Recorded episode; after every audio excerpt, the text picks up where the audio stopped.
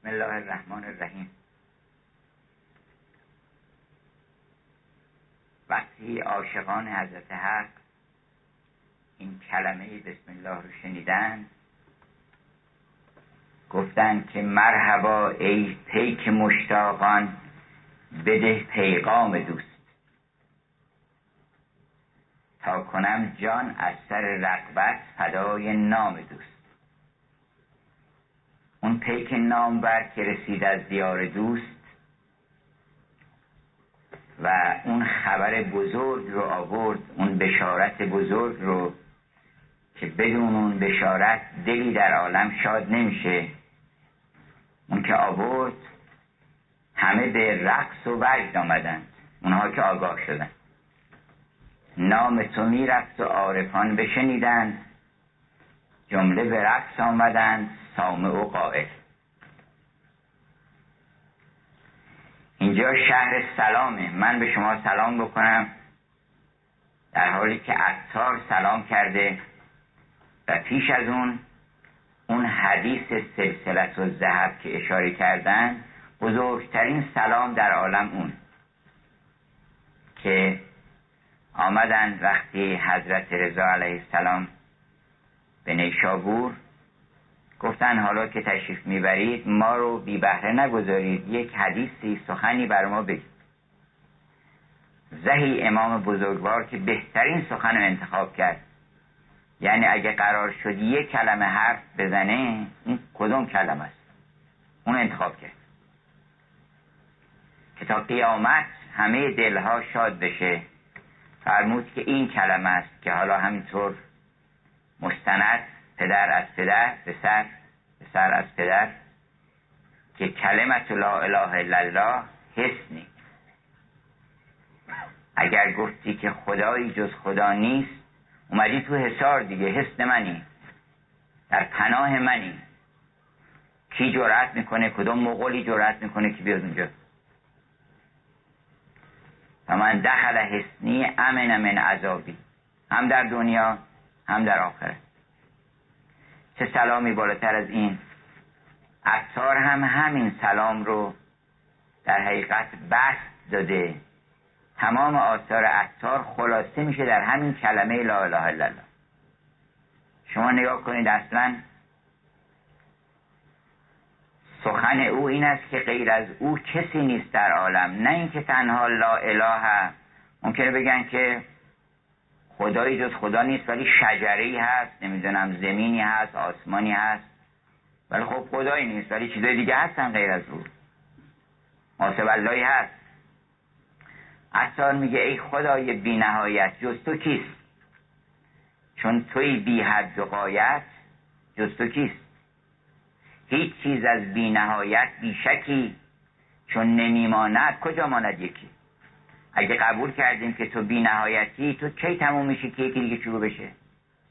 چون اون آغاز اون ماسه الله پایان اون باید بشه. یه جایی باید یکی تموم بشه که یکی دیگه شروع بشه. چون تو بی نهایتی کی جا برای کسی نمیمونه. وحدت وحدتش غیر در جهان نگذاشت. وقتی میگن خدا یکیه معنی که همون یکیه فقط.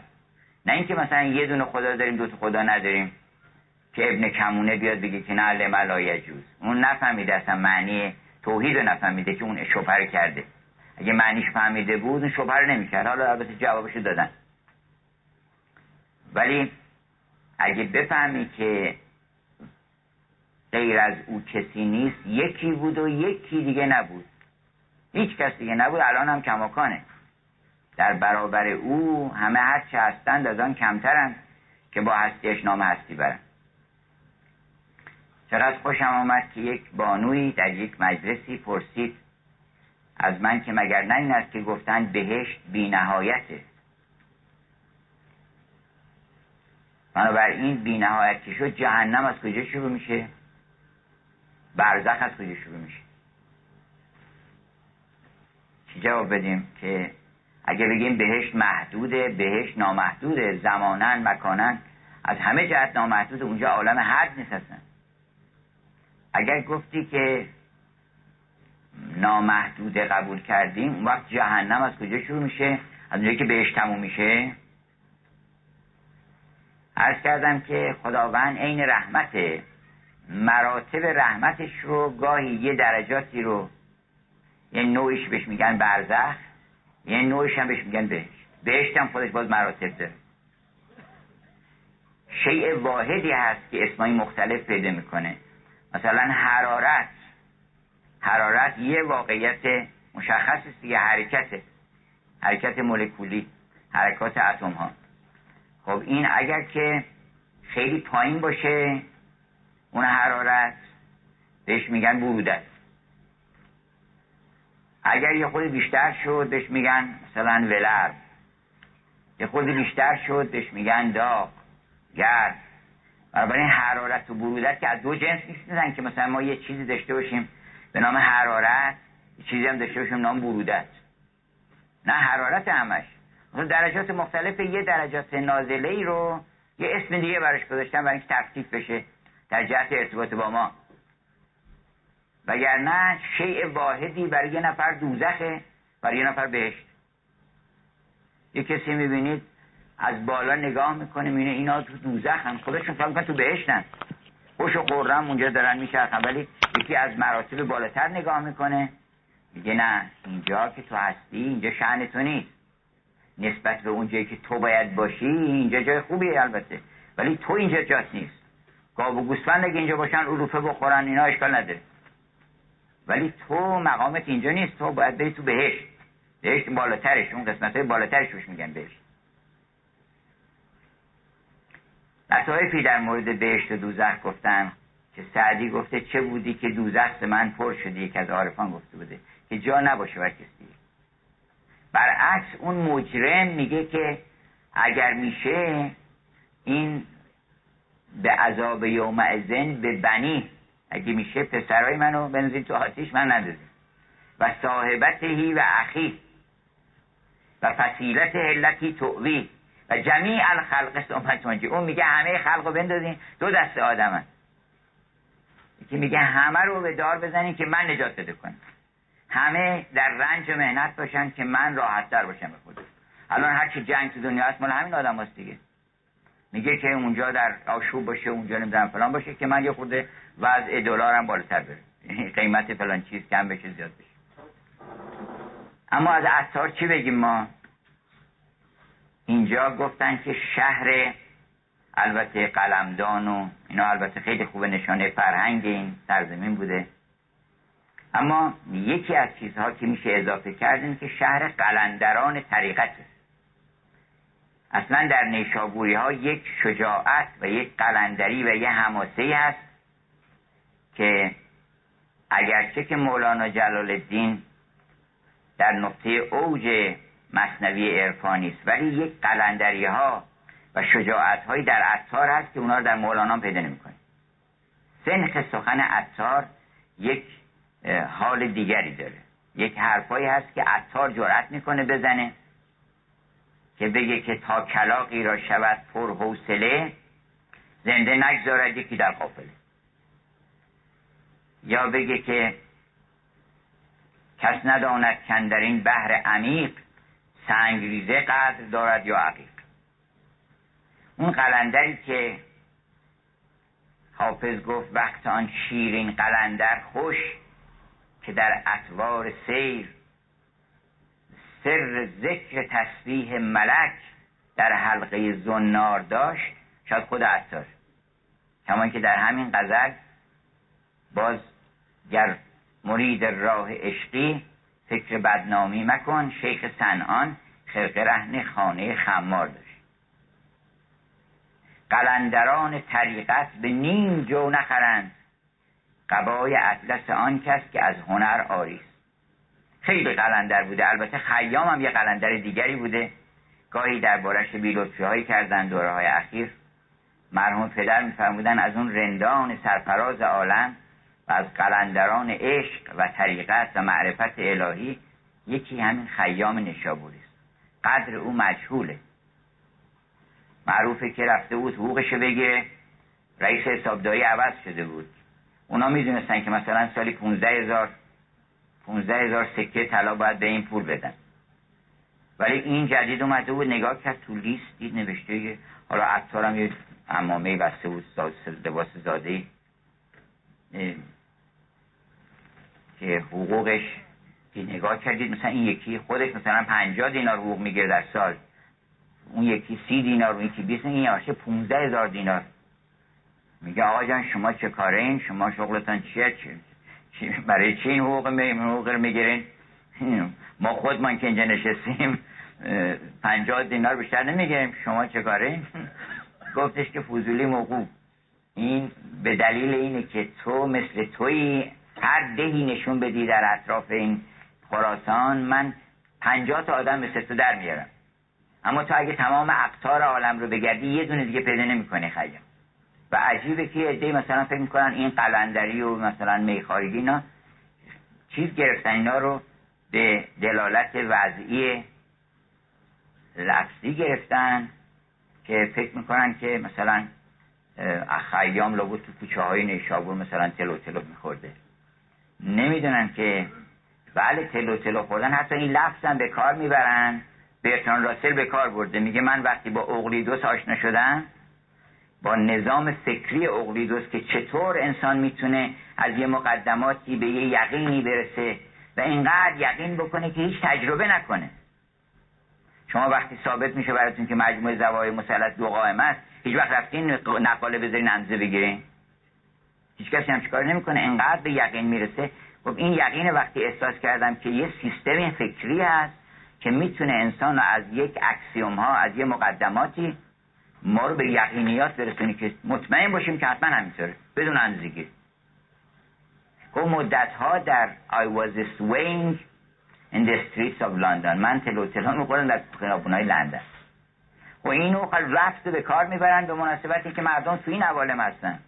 وگرنه خیام که حجت الحق بهش می‌گفتن آخه مردم نیشابور نابینا که نبودن. می‌دیدن که این بزرگان شهر به دیدنش میان فقها شاگردش بودن غزالی پای درسش می‌رفته اینا. این که نمیشه که منظورش از این که مردم دعوتش این باشه که بشینین شراب بخورین. مینوش که عمر جاودانی این است وقتی میگه اون یه عمر جاودانه است. اگه از اون شراب بخوری عمر جاودانه است. عطار هم همینطور عطار که خب روشنه اکلیفش قرار اینجا شهر قلندران طریقت و سالکان راه عشق و قصهگویان شهرزاد قصهگوی عالم عرفان عطاره مولانا هم خیلی قصه گفته ولی فکر نمی کنم هیچ کس به اندازه عطار قصه های شیرین و لطیف و پرماجرا نقل کرده باشه. مثلا قصه حالا بعضی فکر کنم برای بچه ها باید بگن. من فکر کنم در همین همه سنین آدم از قصه خوشش میاد. من کسی رو ندیدم که یه قصه رو شروع بکنن و یه آدمی که مثلا خب لطیفه قصه گفتن رو می‌دونه و می‌تونه در دلها نفوذ پیدا کنه با قصه این بهش گوش نکنن هنوزم من تجربه کردم که بهترین برنامه های تلویزیونی و بهترین سرگرمی ها به محض اینکه بگی یکی بود یکی نبود یک پادشاهی بود. مثلا اون لطافت و شیرینی قصه گفتن رو به خصوص اگه مادر آدم باشه این قصه رو بگه یا پدر باشه ما اولین قصه ها رو از مرحوم پدر شنیدیم. قصه خیلی هدیه بزرگی است که حکما آوردن. وقتی دیدن که نمیشه اون معانی بلند رو نمی‌تونن در خور فهم همگان بکنن شروع کردن قصه گفتن. گفتن بیاریم یه مرتبه چون سه مرتبه هست در عالم در آسمان های باطنی ما. آسمان هاست در ولایت جان. یه آسمان مجردات هست که ازش به عقل تعبیر می‌کنن که اونجا صرف ادراکه. ادراک بدون صورت. ادراک بدون صورت. شما وقتی شادی رو ادراک می‌کنین شادی نه سبز نه زرد نه دراز نه پهن نه طولانی نه هیچ کدوم از اینا شادی یک معنایی است که ادراک میشه و عقل اینو ادراک می‌کنه. گوهر شادی رو ادراک می‌کنه. رضایت خاطر رضا رضامندی خوشنودی اینا یه چیزیست که در عالم عقل ادراک میشه. بعد یه کسی نمی‌فهمه که شما چقدر شاد هستین. شما می‌خوایم بگین؟ نمی‌تونیم بگیم که من شادم شادم اون نمی‌تونه درک بکنه. اون وقت میگین که بله مثلا تصور کن یه داستان براش میگین. یا مثلا مثال براش می‌زنین. تمثیل میدین. اون تمثیل زمینه رو فراهم می‌کنه برای اینکه اون بفهمه. مثلا یه کسی ممکنه بگه که شما به زبان تجارت بگه تصور کن که یه مرتبه همه ثروت های دنیا رو بریزن تو حساب تو. را به اون بازرگان. جوری میشه گفت. این چقدر خوشحال میشی؟ این تصورش رو می‌تونه بکنه. منتها به بحانه های رنگین به ترانه های شیرین بکشید سوی خانه مه خوب و خوشلقا را. اونها رو تشبیه می‌کردن به چیزهای معنوس مردم تا اینکه از طریق اون چیزهای معنوس بیان برسن به اون چیزهایی که معنوس نیست براشون و اون شادی هایی که نمی‌تونن ادراک بکنن. این که قصه از قدیم بوده و من توصیه می‌کنم یه نهزت قصه خانی در شهر را بندازین اصلا همه. یعنی هم مادرها برای بچه ها شروع کنن قصه های خوب رو. من لیست کردم. انشالله در اختیار همه دوستان می‌ذارم. به زودی در اینترنت هم یک سایتی درست کردم به نام Persian Wisdom که روی اونم تمام این لیست قصه های خوب چون قصه هم درجات داره قصه روی حکیمی میگه مثل تولستوی. یا قصه روی کسی قصه بیدار سازد قصه خواب آورد. در خرد هر داستانی را حسابی دیگر است. قصه ها رو جمع کنین و بعد اونایش که ترجمه شده ترجمه هاشو تهیه بکنید اونایی که ترجمه نشده همت کنند مترجمین و اهل قلم اونها ترجمه کنن اونها هم که به زبان فارسی هست اونها رو گردآوری بکنن. البته این کارا خیلی شده. منتها باز اون داستان نویس اونی که حتی می‌خواد از روی مصنوی دوباره نویسی بکنه شرایط داره. شرطش اینه که عاشق باشه.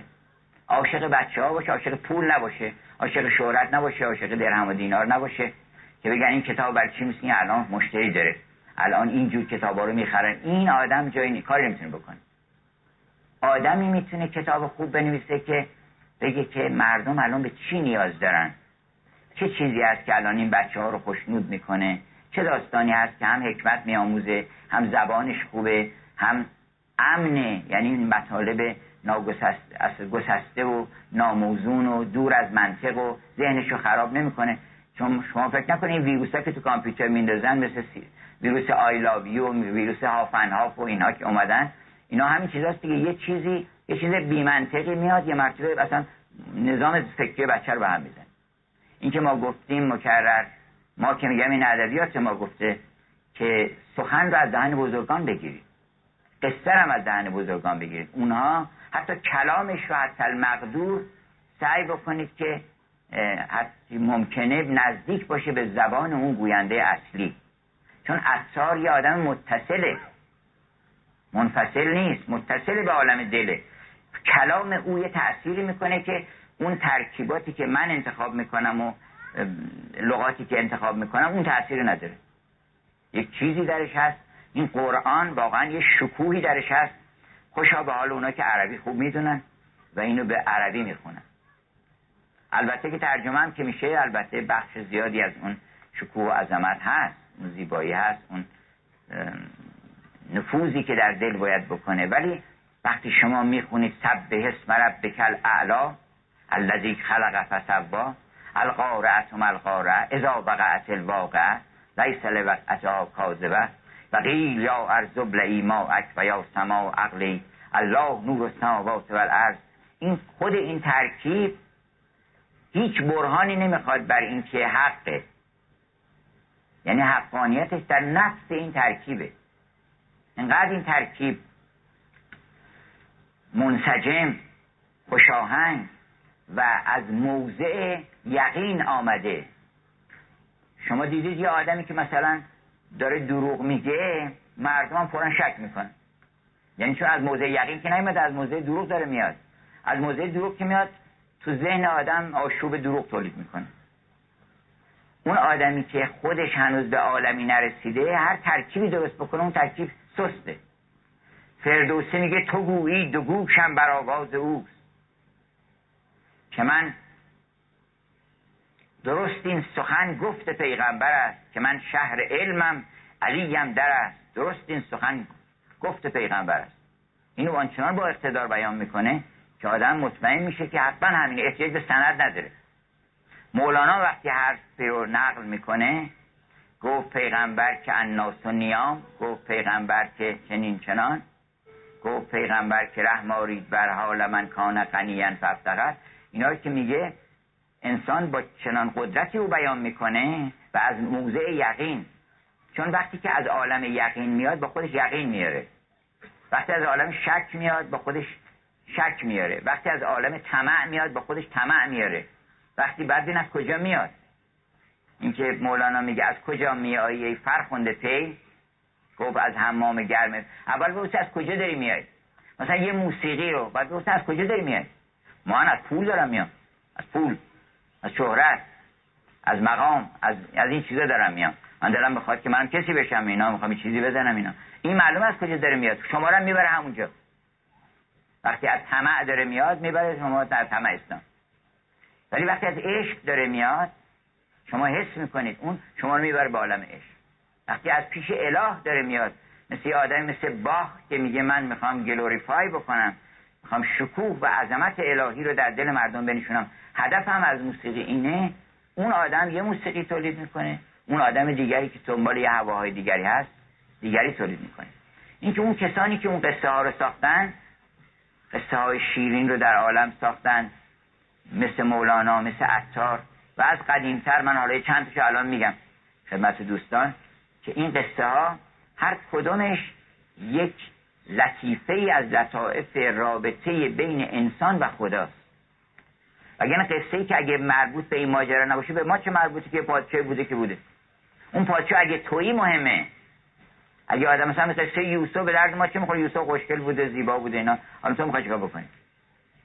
به ما گفته که تو رو ما اگر که بهت بگن که بابا یوسف تویی تو چه یوسفی ولی کن به درون نظر نداری.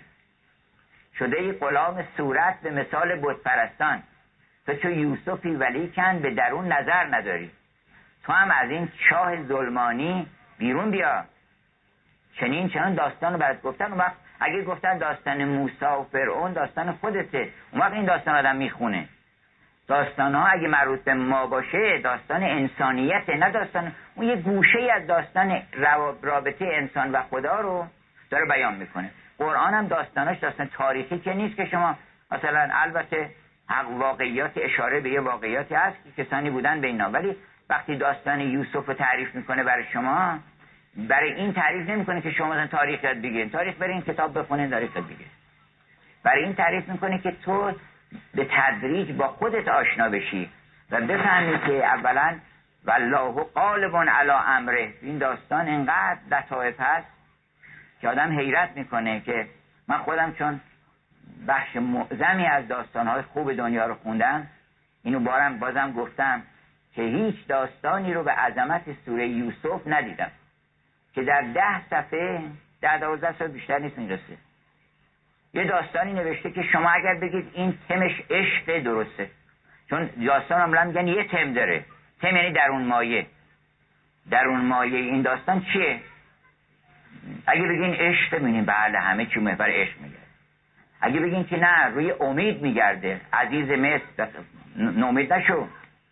عزیز مصر به رغم برادران قیور ز قعر چاه برآمد به اوج جاه اگر در چاه بینی پایه خیش سعادت نامه یوسف بنه پیش قصه نخور. اگه تای چاه بودی بذار جلو داست... اسمشو گذاشته نظامی سعادت نامه اسم داستانو. سعادت نامه یوسف بنه پیش. بخون از نومیدی بیرون بیاد اگه بگیم داستان قلبه مشیت الهی بر همه تدبیرهای خلقی هست بینیم درسته. اینقدر در این داستان به این کوچکی در دوازده به چهار تا رویا داره تعبیر داره بعد مملکت داری. چهل سال ماجرا رو تعریف می‌کنه داستان عشقی توش هست داستان مملکت داری توش هست داستان روابط انسانی و گذشت و بزرگواری نمی‌دونم. اینقدر لطیفه درش از تاثیر زیبایی بر حذر بودن از حسد که ان فی یوسف و اخوته آیات للسائلین. واقعا آیات الهی هست در این سوره که حیران میمونه آدم که چطور جز کلام وحی الهی نمی‌تونه یه همچین کمپوزیسیونی خلق بکنه یه همچین ترکیبی خلق بکنه که شما در درس این همه حرف یاد بگیرید. وسط زندان یوسف رو برداره درس توحید بده که ارباب متفرقون خیرون ام الله الواحد القهار. این داستان ها رو یه نهضتی درست بکنیم. اولا من اشاره شب دیگه هم اشاره کردم که دور هم جمع بشیم بیشتر. دور هم جمع بشیم هفته یه روز. خونه هم هر کسی زکات عمرش رو هفته یه روز بده. دو ساعت بگین آقا من در هفته دو ساعت هیچ کاری ندارم. می‌خوام خونه بشینم. یه چایی هم درست می‌کنم.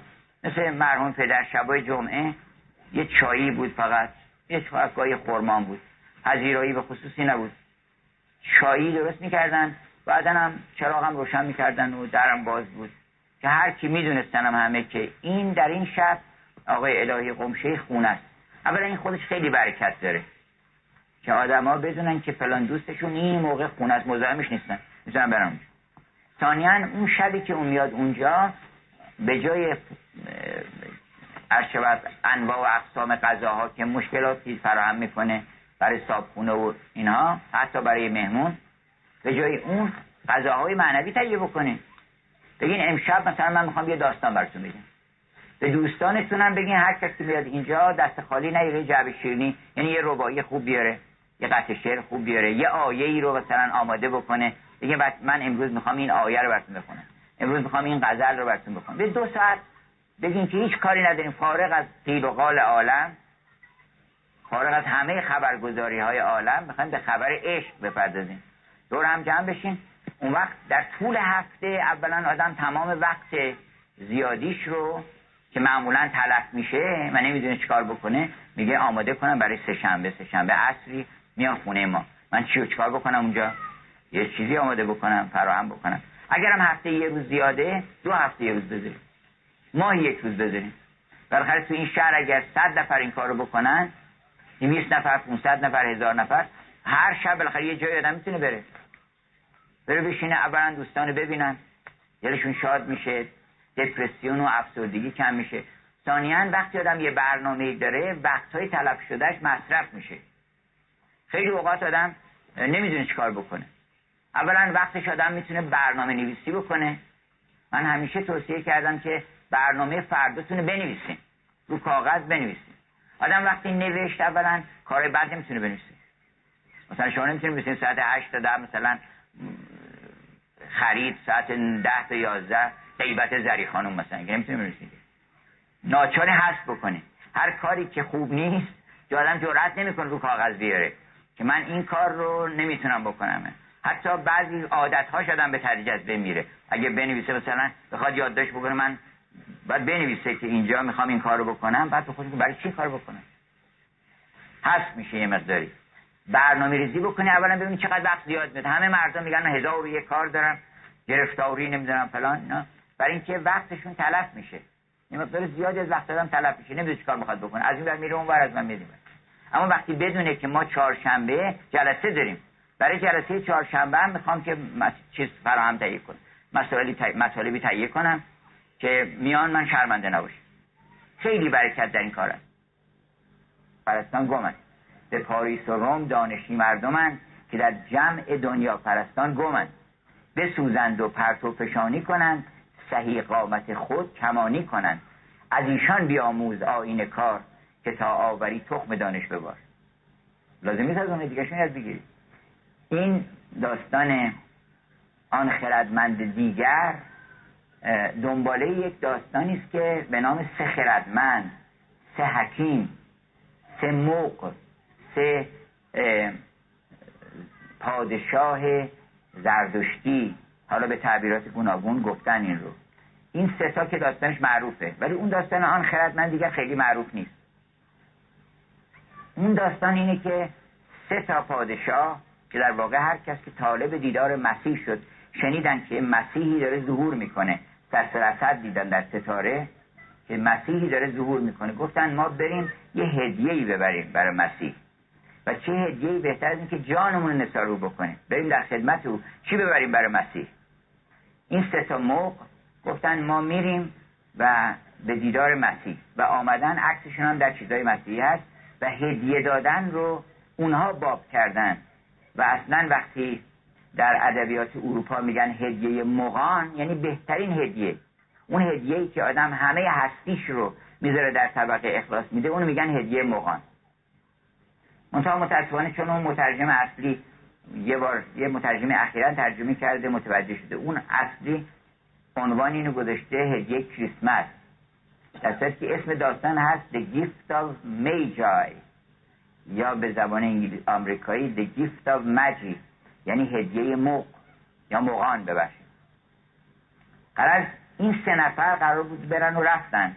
ولی یک مرد دیگری به نام اردوان اردوان از همین ناحیت خراسان حرکت می‌کنه که بره به اون ستا برسه با اونا قرار داشته. داستان آن خردمند دیگر اینه با اون ستا قرار داشته. یه جلسه تشکیل میده مثل امشب. دوستان رو دعوت می‌کنه و میگه که من در رسد دیدم با سه نفرم قرار گذاشتم.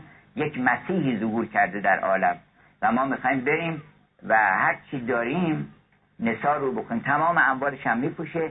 اون در یه باغ هم فروخته بوده. و سه تا جواهر خریده بوده که این سه تا جواهر رو ببره بده به مسیح. این سه جواهر هم رمزه. یکیش مروارید بوده که سفید رمز پاکی. یکی یاقوت بوده که رمز عشقه و یکی زمرد که رمز حیات و زندگیه. و این سه تا ضمنا رنگ پرچم ایرانه. و پرچم ما پرچم زندگی و عشق و پاکیست. در واقع با این ستا این هدیه این مقان بوده. این دوستان جمع می‌کنه میگه من هم چیز شنیدم. همتون بار ببندین با هم بریم دست جمعی به دیدار مسیح. مردم اول همشون اظهار خوشی می‌کنن. عین عطار. عین پرنده های عطار. میگن باشه ما حتما میایم اینا. بعد که توضیح میدی که چیکار می‌خواد بکنه و کجا باید بره اینا و چیکار باید اینا بکنن بعد هدیه تهیه بکنن اینا. یکی یکی عوض میارن. یکی میگه ما بچه هامون مثلا امتحان دارن یکی میگه ما نمی‌دونم چه گذاشته اون برمیگرده اون یکی میگه ما یه مغازه داریم اینجا با چیز می‌کنیم اون هر کسی به یه نوعی فرار می‌کنه. و این تک و تنها راه میفته که بره و این هدیه رو با اون سه نفر یار بشه و اونا راه رو بلد بودن. این راه رو نمی‌دونسته. ولی در راه که میاد ناچار میشه برخورد می‌کنه با یه نیازمندانی. با یک نیازمندانی با یتیمی با فقیری و یطعمون از تعام و یطعمون علا بهی مسکینن و یتیمن و اسیرا. این همین کار می‌کنه. همین کار می‌کنه. یه افراد نیازمند سر راه پیدا میشن اینا یکی یکی میپوشه خرج اینا می‌کنه. و سالها میمونه در راه و به اونام نمی‌رسه. ولی حضرت مسیح رو در افق می‌بینه. میگه که اگر تو به دیدار من نرسیدی من به دیدار تو رسیدم. من آمدم به این داستان هفشر عشق عطاره در واقع. من ختم می‌کنم به داستان متیو آرنولد که درباره پدرش یک مرسیه گفته و اون مرسیه در واقع خلاصه خلاصه هفشر عشق عطاره اونم ترجمه شو من در مقدمه منطقه سیر عطار آوردم که شروع شعر اینه که coldly sadly descends the autumn evening. خیلی غمانگیز شروع میشه داستان درباره پدرش. که میگه که غروب بود و من رفتم به به راگبی چپل یعنی نمازخانه راگبی که پدرش اونجا مسکن بوده 15 سال پیش پدرش فوت کرده بوده و این شعر رو به یاد او گفته. بعد میگه آمدم اونجا و احوالی برام پیش آمد و یادی از پدر کردم و بعد وقت اونجا مردم رو دو دسته می‌کنه. میگه most people eddy about. بیشتر مردم میچرخن دور خودشون. از اینجا میرن اونجا دو مرتبه برمیگردن همونجا که بودن. Most people eddy about. They gather and squander. هی کسب می‌کنن خرج می‌کنن بالا میرن پایین میان میفتن فلان و بعدم میمیرن. And then they die. They perish. و هیچ کس نمی‌پرسه که اینا چی شدن. آنچنان که کسی نمی‌پرسه هزاران امواج که در وسط در وسط اقیانوس در یه شب محتابی اوج می‌گیرن و محو میشن کسی می‌پرسه اینا چی شدن. محو میشن. اما یه دسته ای هستن یک عشقی یه آتشی an ardent unquenchable thirst burns. اینها رو یک یک تشنگی فروننشستنی یک تشنگی که هیچ جز با اون آب حیات عشق نمیشه این تشنگی رو برطرف کرد. یه همچین چیزی دارم اینا راه میفتن بعد میگه که ما راه افتادیم. راه افتادیم با اینها و بعد همینطور در مسیر با مشکلات برخورد کردیم. در بلندی ها طوفان شد رعد شد برق شد باران های شدید. و بعد سنگ ها از جا در اومدن. یه عده زیر سنگ ها افتادن. یه عده بعد بهمن سترگی فرو افتاد و بسیاری از یاران ما در زیر بهمن گم شدن و ما تنی چند فرسوده و خسته و تکیده رسیدیم به بالای کوه. و اونجا یه پیرمردی که منتظر ما بود فانوس در دست در ما نگریست و گفت که بله کجا هستن یاران شما؟ شما اونجایی که من شنیدم عده زیادی بودین. 300 هزار تا مرغ بودین. حالا سی تا مرغ شده که اومدین؟ و ما گفتیم که ما اونها رو گم کردیم خط اونها رو. و در برف اونها گم شدن یه دی در باران گم شدن. بعد اینجا خطاب می‌کنه به پدرش میگه ای پدر تو از اونها نبودی. تو برگشتی و ما رو از زیر برف در آوردی ما در زیر سرمای بیمهری و این محبتی داشتیم. میلرزیدیم. زمستان است که مرحوم اخوان گفته. همین وضعی رو مجسم کرده که زمستانه. تو سرما زیر برفن همه مردم. دستش درد نمیاد از جیبش که شما دست بده حتی. بنابراین از زیر اون سرما ما رو در بردی ما رو گرم کردی اونها که شجاعتشون از دست داده بودن معیوس شدن دلداری دادی. تو حتی اگر که پات هم زخم شده بود مجروح شده بود خونالود شده بود ما نفهمیدیم. ما نفهمیدیم که تو آیا تو هم دردی داری رنجی داری. همیشه شاد و خوش و خورم بودی و پر از امید و زندگی بودی و تو آمدی و ما رو تا پایان راه هدایت کردی و به اون کوه رسوندی اینا هفشر عشق. و ما از این گونه هفشر عشق ها در ادبیات جهان داریم کمی که خود اثارم خیلی افرادی حتی به همین عنوان به اصطلاح داستان مرغان منطق و تیف داستان ها هست. ولی مهمش این است که بهترین داستانش اینه که ما این داستان پیاده کنیم. بهترین داستان کار که اثار بهتر گفته یا اون بهتر گفته. اونی بهتر گفته که این داستان رو پیاده کنه و بفهمه که کجا باید به دیدار اون مسیح روح بره و چه چیزی رو باید نثار او بکنه و زندگی خودشو چطور معنی ببخشه و چطور اون تشنگی انسانی رو که بزرگترین هدیه الهی است اون تشنگی رو فرو بنشانه. من خط می‌کنم به دو بیت شعر که یادم آمد الان که خودم یه وقتی غزلی گفته بودم. من شعر خودم و شنی نداره واقعا. ولی امشب به مناسبت این که یاد عطار کردم و این شعرم از عطار یادی شد درش اینو براتون دو بیتشو می‌خونم این غزل رو. که تا خواب تو را دیدم بیدار شدم دیگر. اگر خواب یادم ببینه ما بیدار میشه. تا خواب تو را دیدم بیدار شدم دیگر. از نرگس مخمورت هوشیار شدم دیگر. بعد آخرش گفتم که شور است مرا در دل. شوق است مرا در سر شعر است مرا بر لب. عطار شدم دیگر. عطار اون کسی که در دل شوقه در سرش عشقه و بر لب شعر میگذره. شعری که جان آدم رو شیرین می‌کنه و بوی مشک رو که کرده ای عطار بر عالم نثار نافه مشک در زمانی صد هزار این رو این رایحه رو ما پخش کنیم تو این شهر. این میشه بزرگ داشته عطار.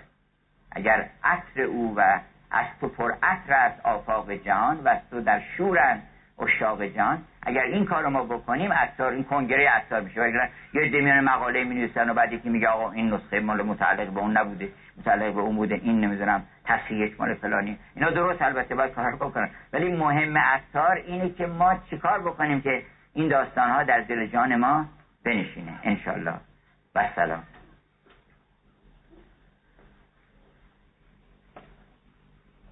الرحمن الرحیم.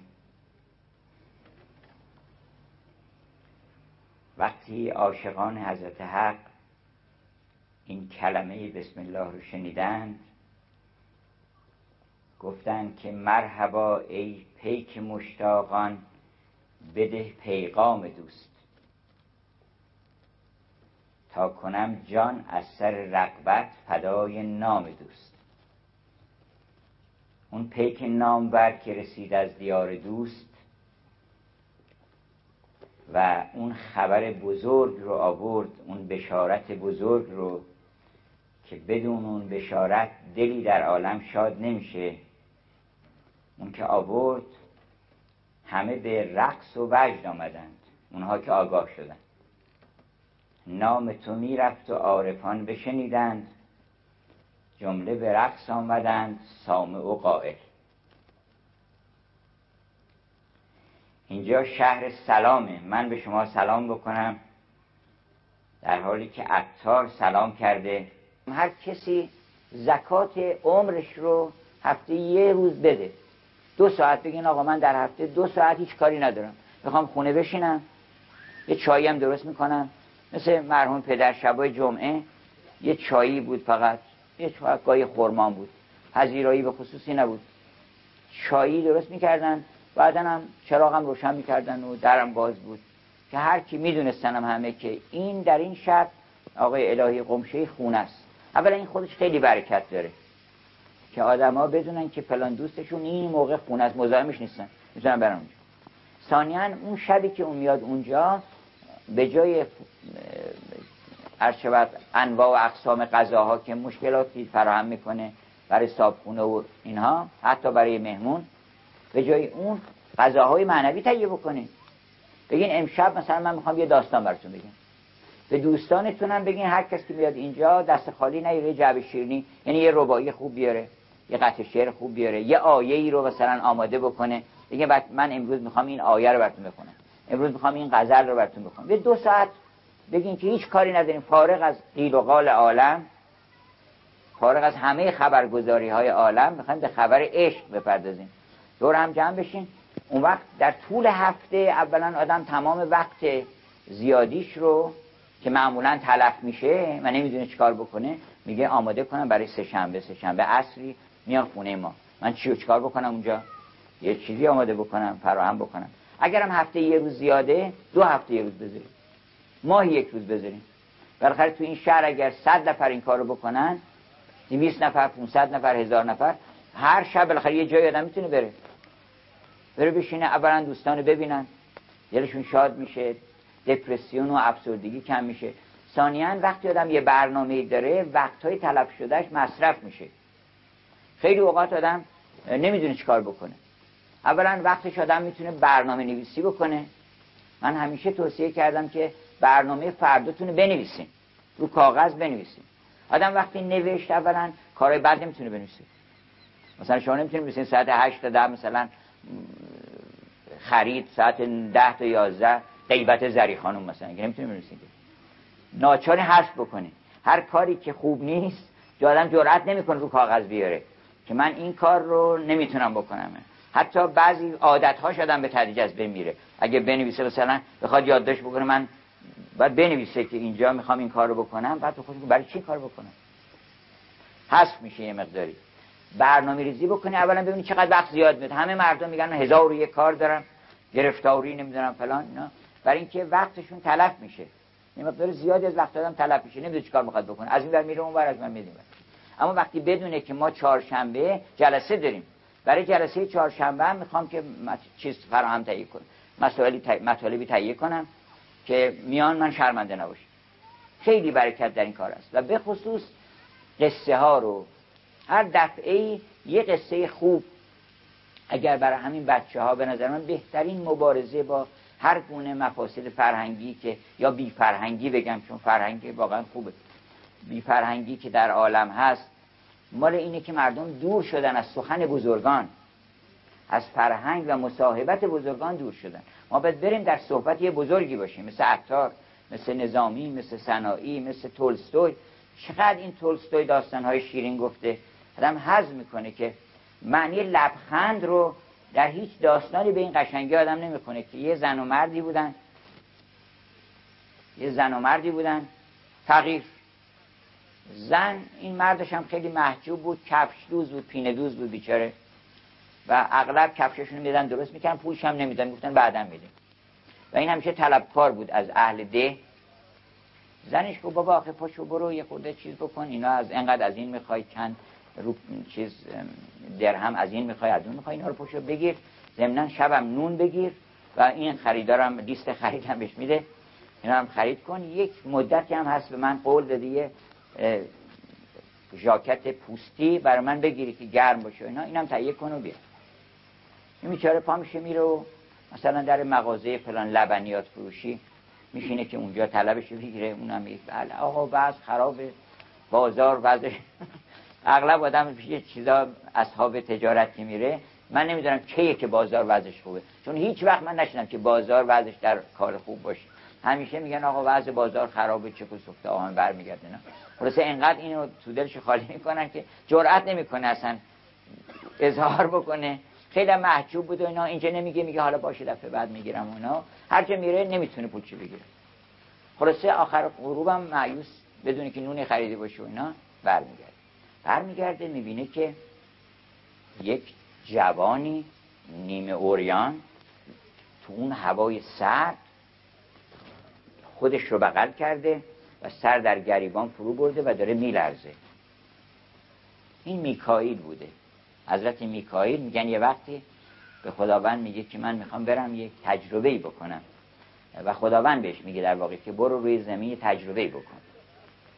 از بعض آدمیان و از اوضاع احوال از روابطشون که بیای بعدا چون میکائیل هم جز معلمین عالم بالاست بیا یه چیزایی برشون بگی. وقتی که میگه که خدای من آخه تو رو بدون تو من میمیرم اصلا. چون قضای فرشتگان دیدار خداست. فرشته از چه خورد؟ از جمال حضرت حق. غذای ماه و ستاره ز آفتاب جهان. قوت جبریل از مطبخ نبود بود از دیدار خلاق ودود. گفت من چی بخورم آخه؟ من غذام تویی غذای من دیدار توست. گفتش که من گاه گاهی خودم بهتون نشون میدم اونجا. به انزه که تو بتون سیر بشی من بهت نشون میدم. این میاد و می‌پرسه جوان اینجا چیکار می‌کنه میگه من اینجا خانه ندارم اینا. میگه حالا پاشو بریم خونه ما. لاقل اونجا گرمتر و اینو برمیداره و در می‌زنه. حالا از خونه هم ناراحت. مثلا رفته نون بگیره و اینا. حالا یه چیزم به تعبیر او یه آدم اجنبی هم برداشته آورده. دنبال خودش اینا. اون زن چیز نمی‌کنه. میره تو اون اتاق پشتی و و بعد خیلی هم عصبانی میگه تو رفتی نون بگیری پوستین بگیری اینا حالا دست خالی اومدی یه نفرم بهشته آوردی مهمون آوردی اینا. میره تو اون اتاق. بعد به یه مناسبتی چون بالاخره زن مهربونی بوده و اینا فکر می‌کنه مثلا چایی قهوه چیزی بیاره برای شوهر و اینا برای اینم میاره. چشمش میفته به میکائیل. و محبت میکائیل در دلش جا میشه. و یه لبخند می‌زنه. این لبخند غذای میکائیل و میکائیل سه تا لبخند این داستان اسمش از سه لبخند. در سه جا که هر کنون به یه مناسبتی یه محبتی صورت می‌گیره که دلش دگرگون میشه که من اینو پناه بدم حتما. لبخند که می‌زنه میکائیل بعدم که میره میگه که من سه جا غذا خوردم سه وعده غذا خوردم. ما می‌تونیم غذای فرشتگان تهیه بکنیم با لبخند خودمون با محبت خودمون. وقتی در نگاه ما برق عشق جستن می‌کنه اون غذای فرشتگانی که در خود ما هستن. ای هزاران جبرئیل در بشر ای مسیحای نهان در جوف خر. ما جبرئیل در ما هست میکائیل در ما هست اون غذا می‌خواد. ما غذای فرشته ها رو به اون غذای فرشته همون نمیدیم غذای دیو میدیم. غذا دیوار غذاشو بهش میدیم. گردن کلوب میشه میاد گفتش که ابو سعید نفس خود شدی خیلی چاق شده و اینا. گفت تو چی می‌خوری اینقدر؟ چاق شدی گفت من ستایش مردم. مردم میان از تو ستایش می‌کنن تعریف می‌کنن اینا من چاق میشم. خیلی اینطوری هستن که غذای دیوهای درونشون رو میدن. چرا دیوتن در خز ششتری است؟ پریتی برادر برهنه چراست؟ اگر دیوتن در خز ششتری است. قرض یه داستانی از تولستوی آدم می‌خونه لطیفه از حکمت الهی رو یاد می‌گیره. یک داستانی از ادبیات یونان قدیم می‌خونه هزار نکته یاد می‌گیره. من توصیه می‌کنم که از قدیمترین زمان از داستانهای هندو و مکاتب هندویزم گرفته. فکرم نکنید که حالا داستان ما مسلمونیم. مسلمونیم مسلمون هر داستان می‌تونیم بخونیم چون همه دینا دین اسلامه. همه کتاب ها برای ما هر چی کتاب خوبه ما. شطور گم شده ماست.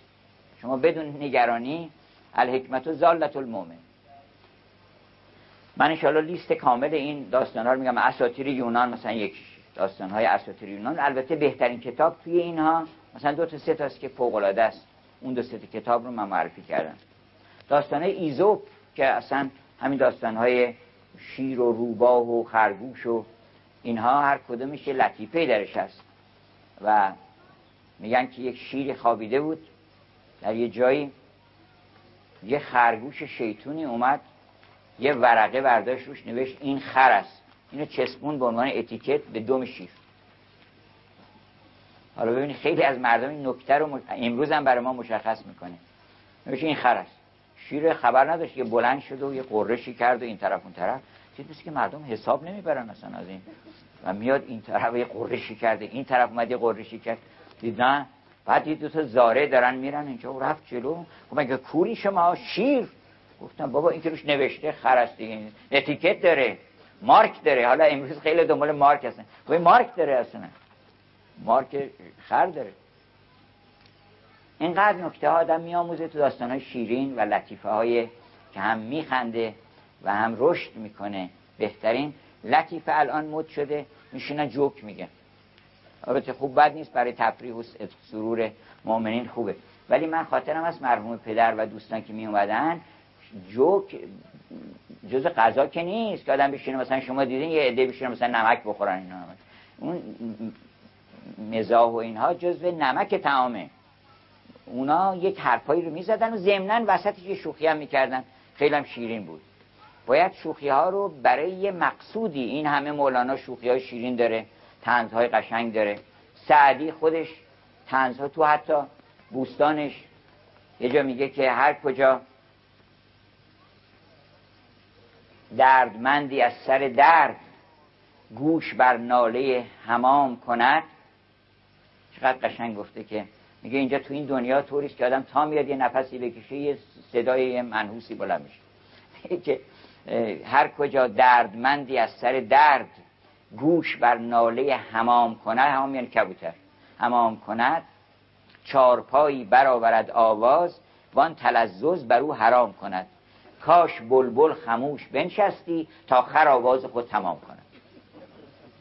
چقدر شیرینه که ضمن تعلیمی هم میده. یه واقعیتی هم درباره عالم داره میگه. اما شاید در همه ادبیات جهان بعد از کتب آسمانی داستانی به زیبایی سیمرغ نیست. و من چون این داستان رو مفصل گفتم بحث ها کردیم امشب فقط یه نگاهی می‌کنم به این داستان که اهمیت این داستان رو و بعدم اینکه چطور اینو ما وارد زندگیمون بکنیم. داستان سیمرغ مربوط به ماست. یعنی ما نباید تصور کنیم که چند تا پرنده رو جمع کردن. مثلا پرنده ها جمع شدن اینا رو تطبیق بدیم قدم به قدم با زندگی روزمره خودمون. یعنی از فردا صبح که بلند شدیم بگیم تکلیف بنده چیه؟ اولا من کدام یک از این پرنده ها هستم؟ کپکم زرپرستم سست ضعیفم. یکی میگه آقا ما که این تو این عوالم نمی‌تونیم وارد بشیم. گنجش که ضعیفه. میگه من ضعیف نه تو ضعیف نیستی. تو هم اگه همت بکنی می‌تونی برسی. و اون یکی میگه که ما می‌خوایم فقط بریم به بهشت برسیم. تو هم اشتباه می‌کنی. بهشت ولش تو ثواب هی همش قرآن و اینا رو برای ثواب نکنی ثواب می‌خوای چیکار بکنی؟ عاشق بشین. وقتی عاشق شدی اصلا تمام ثوابا مال شماست. تمام به اصلا وجودت بهشت میشه. هر جا که تو بری اونجا بهشت میشه. لازم نیست بهشت بهت بدن اصلا. وقتی انسان عاشق حق شد و اونس گرفت با اون عالم بالا با اون چشم ابرو که جهان بس فتنه خواهد دید از آن چشم و از آن ابرو مرا چشمی خون افشان ز دست آن کمان ابرو. وقتی با اون آشنا شدی اصلا از نگاه تو بهشت زاده میشه از لبخند تو فرشته آفریده میشه. یکی مثل تابوس میگه که پرنده ها جمع میشن. چقدر این داستان سیمور قشنگه. چه عظمتی داره. اروپایی ها وقتی میشنون شکوه این واقعا در دلشون اثر می‌کنه. اخیرا یکی از برادران ما که از اخوی های من که کوچکتر از ماست در کانادا داستان سیمرغ رو به صورت تئاتر به یه صورتی در برده که بعد به صورت تئاتر اجرا کردن میشه اصلا مردم زار زار گریه کردن. فکر نکنید چیزی نیست که مربوط به فرهنگ ما باشه. تمام عالم می‌فهمن سیمرغ یعنی چی.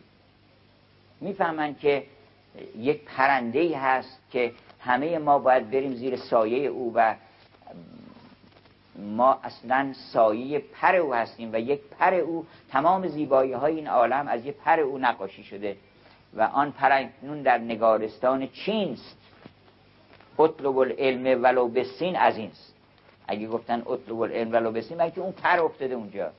یه پری از اون سیمرغ افتاده اونجا.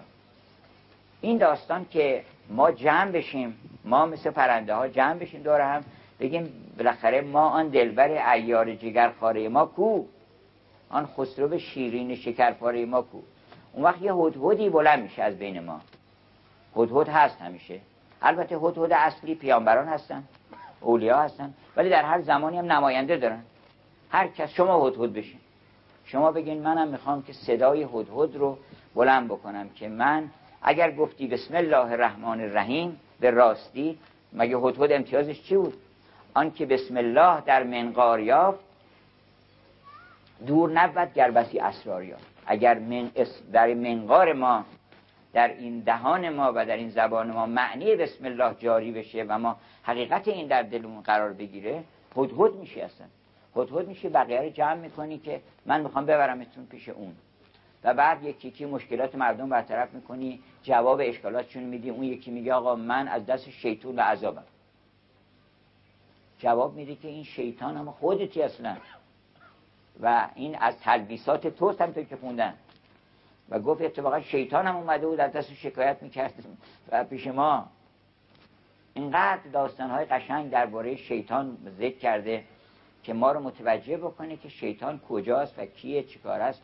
گفتش که سعدی گفتش که تو یکی مال مردم به تلبیس خورد. جنسا رو گرون فروخت و معامله رو که انجام داد چو برخواست لعنت بر ابلیس کرد. چنین گفتش ابلیس اندر رهی که هرگز ندیدم چو تو ابلهی.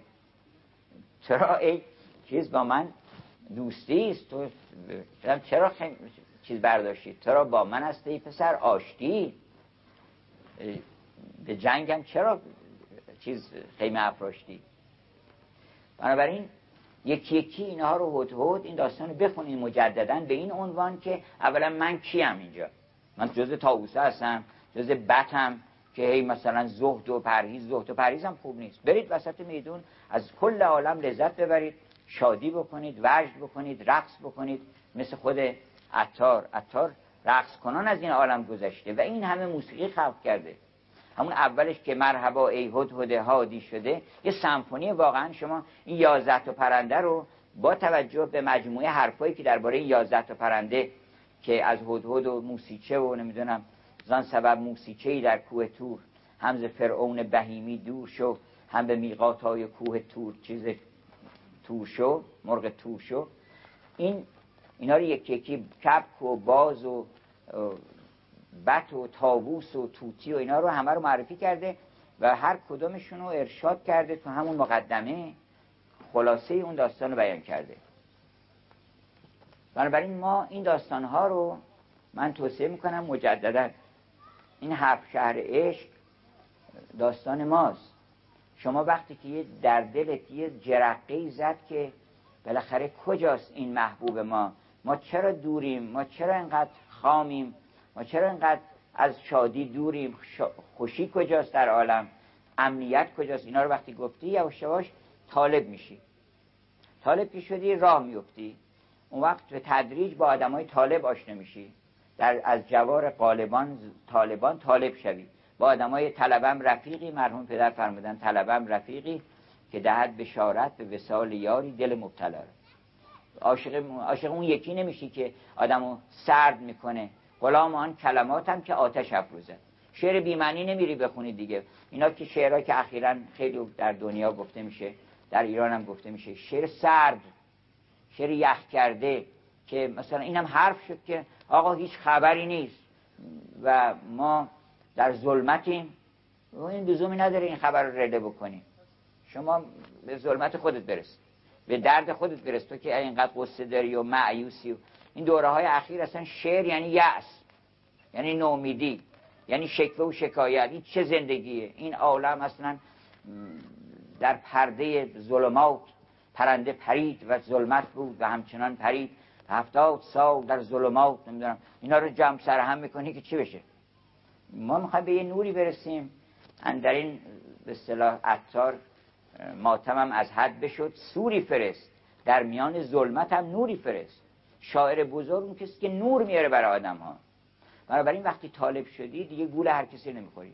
اون شعری که این طلب رو زیاد می‌کنه شعلت رو زیاد می‌کنه عاشقترت می‌کنه چابکترت می‌کنه در راه. در راه چابکتر اون اون رو می‌خونی. بعدا هم این نکته رو اضافه کنم که این داستان سیمرغ که میرن اونجا و به آستان سیمرغ می‌رسن و در سیمرغ محو میشن. بعضی هم این یک اشتباهی خطی اینجا رخ داده که گاهی عمدن گاهی صحبن من نمی‌دونم که میگن که عطار در پایان داستان خواسته بگه که شما سیمرغ خودتی و سیمرغی در کار نیست. همین سیتا مرغی که می‌رسن اونجا دید این سیمرغ آن سیمرغ بود. و اینجا داستان ختم می‌کنه. که اینجا داستان ختم نمیشه. اینجا داستان اینه که این سیمرغ که می‌رسن اونجا می‌بینن که اونجا سی تا مرغه. اونورم سی تا مرغه اینورم سی تا مرغه. بعد به اون نگاه می‌کنم اینا همین سی تاست به این نگاه می‌کنم اینا همون سی تاست و مبهوت میشن که این کیه اون کیه. جواب بهشون میدن که این ما نیستیم. سیمرغ ندیدی هنوز. سیمرغ هنوز تو این خودتی. و اگر آینه دل را زدوده است چون خود را بینند به چه سود است؟ تو آینه تو سیقلی کردی ولی خودبینی داری می‌کنی. خودتو داری می‌بینی بعد از این همه راه که اومدی. ما رو باید ببینی. ما اونم باید محو بشی. و اونجا شهر فنا رو آدم می‌فهمه که اونجا معنیش چیه که آدم باید محو بشه تا در اون سیمرغ به اون سیمرغ واصل بشه. اما این داستان تو ادبیات جهان همه جا حضور داره. منتها به زبانهای دیگه. به زبانهای دیگه. منتها عطار گفته خط شد بر من مقامات تویور برای اینکه دیگه واقعا نقطه اوج بیان این داستان هست. ولی داستان های دیگری هم من خوندم که اونا هم خوندنیه. و من از جمله در مقدمه من خط می‌کنم به یک شعر انگلیسی که در مقدمه منطق و تیر عطار اینو ترجمه کردم. از یه شاعر انگلیسی و یه اشاره هم بکنم به یه داستان دیگه که اونم به زودی انشالله در میاد جزو مجموعه مقالاتی که در کیمیا چند تا کتاب به نام کیمیا چاپ کردیم با بعضی از دوستان. که این تو اون کیمیا انشالله چاپ میشه. یکی داستان آن خردمند دیگر که اونم داستان هفشهرش خط داره. و خیلی هم لطیف اون داستان. یک آمریکایی این داستان رو نوشته و شما ببینید که ما از آمریکای تصوراتی داریم البته ولی آمریکا هم عارف داره عاشق داره شاعر داره آدمای لطیف تب داره که گمن که در جمع دنیا پرستان گمن. به پاریس و روم دانشی مردمن که در جمع دنیا پرستان گمن. بسوزند و پرتو پشانی کنند صحیح قامت خود کمانی کنند. از ایشان بیاموز آین کار که تا آوری تخم دانش ببار. لازم نیست از اون دیگه یاد بگیرید این داستان آن خردمند دیگر دنباله یک داستانی است که به نام سه خردمند سه حکیم سه موق سه پادشاه زردشتی حالا به تعبیرات گوناگون گفتن این رو. این سه تا که داستانش معروفه ولی اون داستان آن خردمند دیگر خیلی معروف نیست. اون داستان اینه که سه تا پادشاه که در واقع هر کس که طالب دیدار مسیح شد شنیدن که مسیحی داره ظهور می‌کنه. سرسر دیدن در ستاره که مسیحی داره ظهور می‌کنه. گفتن ما بریم یه هدیه‌ای ببریم برای مسیح. و چه هدیه‌ای بهتر از اینکه جانمون نثارو بکنیم. بریم در خدمت او. چی ببریم برای مسیح؟ این سه تا موق گفتن ما میریم و به دیدار مسیح و آمدن عکسشون هم در چیزای مسیحی هست و هدیه دادن رو اونها باب کردن. و اصلا وقتی در ادبیات اروپا میگن هدیه مغان یعنی بهترین هدیه. اون هدیه ای که آدم همه هستیش رو می‌ذاره در طبقه اخلاص میده اون میگن هدیه مغان.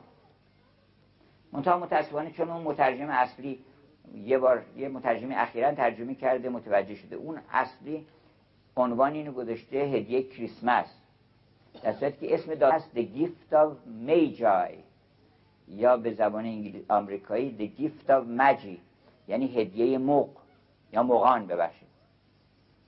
قرار این سه نفر قرار بود برن و رفتن. ولی یک مرد دیگری به نام اردوان اردوان از همین ناحیت خراسان حرکت می‌کنه که بره به اون ستا برسه با اونا قرار داشته. داستان آن خردمند دیگر اینه با اون ستا قرار داشته. یه جلسه تشکیل میده مثل امشب. دوستان دعوت می‌کنه و میگه که من در رسد دیدم با سه نفرم قرار گذاشتم یک مسیحی ظهور کرده در عالم و ما می‌خوایم بریم و هر چی داریم نثار رو بکنیم تمام اموالش هم میپوشه اون در یه باقی هم فروخته بوده. و سه تا جواهر خریده بوده که این سه تا جواهر رو ببره بده به مسیح. این سه جواهر هم رمزه. یکیش مروارید بوده که سفید رمز پاکی. یکی یاقوت بوده که رمز عشق و یکی زمرد که رمز حیات و زندگیه و این سه تا ضمنا رنگ پرچم ایرانه. و پرچم ما پرچم زندگی و عشق و پاکیست در واقع با این ستا این هدیه این مقان بوده. این دوستان جمع می‌کنه میگه من هم چیز شنیدم. همتون بار ببندین با هم بریم دست جمعی به دیدار مسیح. مردم اول همشون اظهار خوشی می‌کنن. این عطار. این پرنده های عطار. میگن باشه ما حتما میام اینا. بعد که توضیح میدی که چیکار می‌خواد بکنه و کجا باید برو اینا و چیکار باید اینا بکنن باید هدیه تهیه بکنن اینا یکی یکی عضو میارن. یکی میگه ما بچه هامون مثلا امتحان دارن اون یکی میگه ما نمی‌دونم چه گسفته همون برمیگرده اون یکی میگه ما یه مغازه داریم اینجا با چیز می‌کنیم اون یکی. هر کسی به یه نوعی فرار می‌کنه. و این تک و تنها راه میفته که بره و این هدیه رو با اون سه نفر یار بشه و اونا راه رو بلد بودن. این راه رو نمی‌دونسته. ولی در راه که میاد ناچار میشه برخورد می‌کنه با یه نیازمندانی. با یک نیازمندانی با یتیمی با فقیری. و یطعمون الطعام و یطعمون علی حبهی مسکینن و یتیمن و اسیرا. این همین کار می‌کنه. همین کار می‌کنه. یه افراد نیازمند سر را پیدا میشه اینا رو یکی یکی میپوشه خرج اینا می‌کنه. و سالها میمونه در راه و به اونام نمی‌رسه. ولی حضرت مسیح رو در افق می‌بینه میگه که اگر تو به دیدار من نرسیدی من به دیدار تو رسیدم. من آمدم دیدم تو این داستان هفشر عشق عطاره در واقع. و من ختم می‌کنم به داستان متیو آرنولد که درباره پدرش یک مرسیه گفته و اون مرسیه در واقع خلاصه خلاصه هفشر عشق عطاره. اونم ترجمه من در مقدمه منطقه تیر عطار آوردم که شروع شعر اینه که coldly sadly descends the autumn evening. خیلی غم شروع میشه داستان درباره پدرش. که میگه که غروب بود و من رفتم به, به راگبی چپل یعنی نمازخانه راگبی که پدرش اونجا مدفون بوده 15 سال پیش پدرش فوت کرده بوده و این شعر رو به یاد او گفته. بعد میگه آمدم اونجا و احوالی برام پیش آمد و یادی از پدر کردم و بعد وقت اونجا مردم رو دو دسته می‌کنه. میگه most people eddy about. بیشتر مردم میچرخن دور خودشون. از اینجا میرن اونجا دو مرتبه برمیگردن همونجا که بودن. Most people eddy about. They gather and squander. هی کسب می‌کنن خرج می‌کنن بالا میرن پایین میان میفتن فلان و بعدم میمیرن. And then they die they perish. و هیچ کس نمی‌پرسه که اینا چی شدن. آنچنان که کسی نمی‌پرسه هزاران امواج که در وسط در وسط اقیانوس در یه شب محتابی اوج می‌گیرن و محو میشن. کسی می‌پرسه اینا چی شدن؟ محو میشن. اما یه دسته ای هستن یک عشقی یه آتشی an ardent unquenchable thirst. Burns. اینها رو یک یک تشنگی فروننشستنی یه تشنگی که هیچ جز با اون آب حیات عشق نمیشه این تشنگی رو برطرف کرد. یه همچین چیزی دارن اینا راه میفتن بعد میگه که ما راه افتادیم. راه افتادیم با اینها و بعد همینطور در مسیر با مشکلات برخورد کردیم. در بلندی ها طوفان شد رد شد برق شد باران های شدید. و بعد سنگ ها از جا در اومدن. یه عده زیر سنگ ها افتادن. یه عده بعد بهمن سترگی فرو افتاد و بسیاری از یاران ما در زیر بهمن گم شدن و ما تنی چند فرسوده و خسته و تکیده رسیدیم به بالای کوه. و اونجا یه پیرمردی که منتظر ما بود فانوس در دست در ما نگریست و گفت که کجا هستن یاران شما؟ شما اونجوری که من شنیدم عده زیادی بودین. 300 هزار تا مرغ بودین. حالا سی تا مرغ چطور شده که اومدین؟ و ما گفتیم که ما اونها رو گم کردیم خط اونها رو. و در برف اونها گم شدن یه دی در باران گم شدن. بعد اینجا خطاب می‌کنه به پدرش میگه ای پدر تو از اونها نبودی. تو برگشتی و ما رو از زیر برف در آوردی ما در زیر سرمای بیمهری و بی محبتی داشتیم میلرزیدیم. زمستان است که مرحوم اخوان گفته. همین وضعی رو مجسم کرده که زمستانه. تو سرما زیر برفن همه مردم. دستش در نمیاد از جیبش که شما دست بده حتی. بنابراین از زیر اون سرما ما رو در بردی ما رو گرم کردی. اونها که شجاعتشون از دست داده بودن معیوس شده بودن دلداری دادی. تو حتی اگر که پات هم زخم شده بود مجروح شده بود خونالود شده بود ما نفهمیدیم. ما نفهمیدیم که تو آیا تو هم دردی داری رنجی داری. همیشه شاد و خوش و خورم بودی و پر از امید و زندگی بودی و تو آمدی و ما رو تا پایان راه هدایت کردی و به اون کوه رسوندی. اینا هفشهر عشق. و ما از این گونه هفشهر عشق ها در ادبیات جهان داریم. کمی که خود عطارم خیلی افرادی حتی به همین عنوان به اصطلاح داستان مرغان منطق تیر داستان ها هست. ولی مهمش این است که بهترین داستانش اینه که ما این داستان پیاده کنیم. بهترین داستان کار نداریم که عطار بهتر گفته یا اون بهتر گفته. اونی بهتر گفته که این داستان رو پیاده کنه و بفهمه که کجا باید به دیدار اون مسیح روح بره و چه چیزی رو باید نثار او بکنه و زندگی خودشو چطور معنی ببخشه و چطور اون تشنگی انسانی رو که بزرگترین هدیه الهی است اون تشنگی رو فرو بنشانه.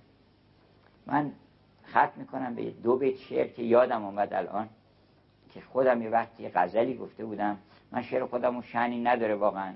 ولی امشب به مناسبت این که یاد عطار کردم و این شعرم از عطار یادی شده درش اینو براتون دو بیتشو می‌خونم این غزل رو.